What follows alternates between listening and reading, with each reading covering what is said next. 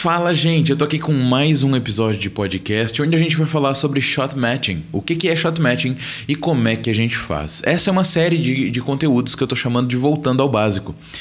E talvez tu me pergunte, Germano, mas eu rolei aqui um pouco para baixo na tua timeline de conteúdos aqui do podcast e eu não encontrei os outros episódios do Voltando ao Básico.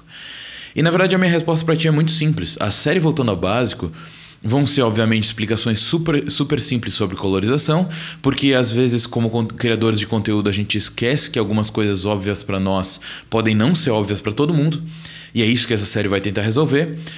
É, e ela não é só em texto, ou só em áudio, ou só em podcast, tá? Essa é a tua resposta do porquê que tu não encontrou é, outros episódios de podcast que são os episódios anteriores da série Voltando ao Básico. A verdade é que essa série ela vai aparecer no formato que mais faz sentido o aprendizado de vocês conforme o conteúdo em questão. Então eu recomendo que vocês me sigam em todas as outras redes sociais, tá? Então, principalmente no canal de Telegram, na verdade. Então eu vou deixar o link aqui na descrição, é, que é basicamente um, um, um agregador de links, tá? Para vocês conseguirem me seguir em todas as redes sociais que vocês conseguirem. Porque às vezes, voltando ao básico, vai ser story de Instagram, às vezes, voltando ao básico, vai ser um áudio lá de Telegram, às vezes, voltando ao básico, pode ser que seja um podcast ou até, por que não, um vídeo de YouTube, tá? Então, assim, eu preciso que vocês tenham essa. É, que vocês me sigam em vários lugares se vocês quiserem acompanhar a série Voltando ao Básico, tá? É, inclusive, os dois primeiros episódios foram lá no Telegram, tá? Então, se tu me seguir lá no Telegram, se tu clicar no link da descrição, acessar o Telegram, tu vai conseguir o canal de Telegram lá. Eu mandei dois áudiozinhos, um deles foi no dia 3 de março, que foi o episódio 2. É, e o outro, deixa eu ver se eu encontro aqui, eu tô rolando meu canal de Telegram agora. O outro foi no dia 25 de fevereiro, tá? Então se tu quiser se, se achar lá, é, fica bem à vontade. E gente, é, mas afinal, o que, que é shot matching, tá? Basicamente, esse é o termo em inglês técnico que a gente usa, o colorista usa, para fazer os takes combinarem. Como assim? Imagina a seguinte situação: um diretor de fotografia está gravando uma cena de ação externa que envolve uma briga e parte de um diálogo. Por conta justamente da complexidade do ensaio dos movimentos, da dancinha que, os, que, que a cena de ação exige, é, essa cena vai demorar dois dias para ser gravada, perfeito? Durante a edição, foi percebido que a performance de um ator no diálogo estava melhor no primeiro dia e a do outro ator estava melhor no segundo dia. Parte do trabalho de um colorista é fazer com que ambas as filmagens de dias diferentes se pareçam encaixar, mesmo com o sol diferente e talvez até com uma nuvem passando por entre o sol e a cena. É, e na verdade, assim, o trabalho do colorista envolve Uh, lidar com as, com, as, uh, com as modificações de luz, com as modificações de dias, com as modificações dos próprios atores é, com as modificações que podem acontecer na própria cena. De repente, até no momento em que troca de lente, uma lente vai ter um, um assim uma vibe mais quente, enquanto uma lente vai ter uma vibe mais fria. Isso pode acontecer, tá? É, inclusive, isso é muito comum com lentes mais antigas, lentes vintage, né?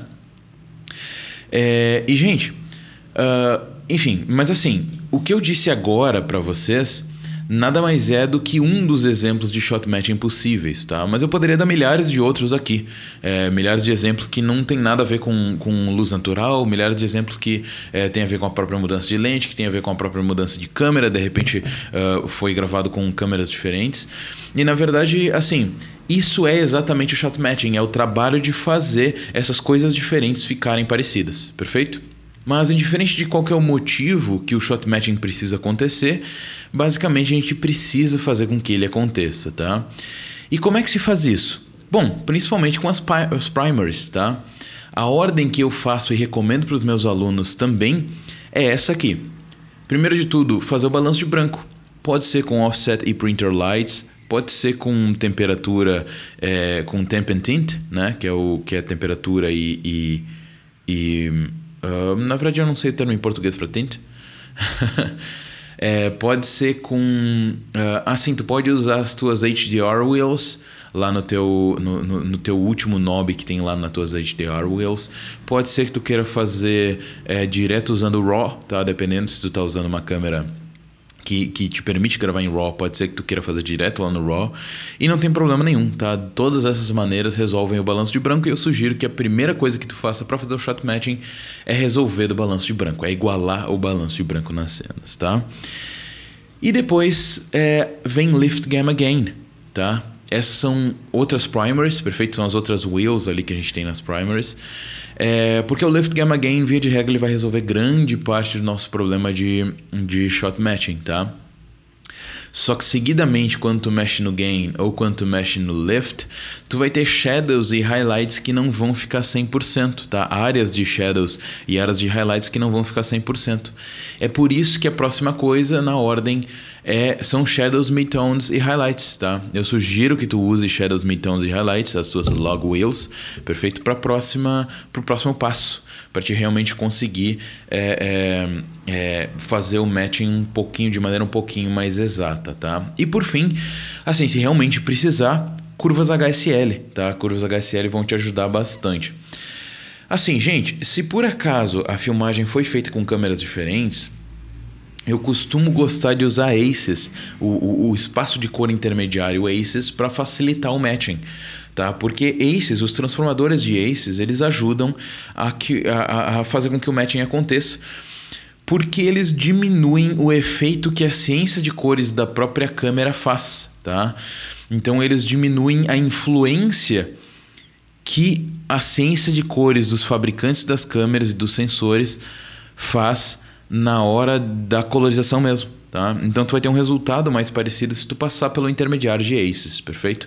O transformador de ACES e o próprio, é, o próprio ACES Transform né, vai te facilitar nesse meio termo para realmente conseguir uh, uh, fazer o matching. Tá? E no pior dos casos, as curvas HSL, as secondaries no geral, elas vão conseguir te facilitar em, assim, colocar todos os hues, todas as saturations e todas as luminance no lugar certo, perfeito? É, assim, dificilmente os takes não vão estar tá com um bom matching se isso tudo for seguido nessa ordem que eu falei para vocês. É, até por um colorista com olhar treinado, na verdade. E claro, eu falei aqui de aces, mas caso as câmeras sejam diferentes, também é possível usar um próprio CST para transformar o log de uma câmera no log de outra, né? E aí tu vai conseguir, assim, facilitar também a tua própria a tua própria conversão, a tua própria, o teu próprio matching, tá? E, gente, acho que é isso para esse episódio. A gente se vê na próxima. Até mais. Tchau, tchau.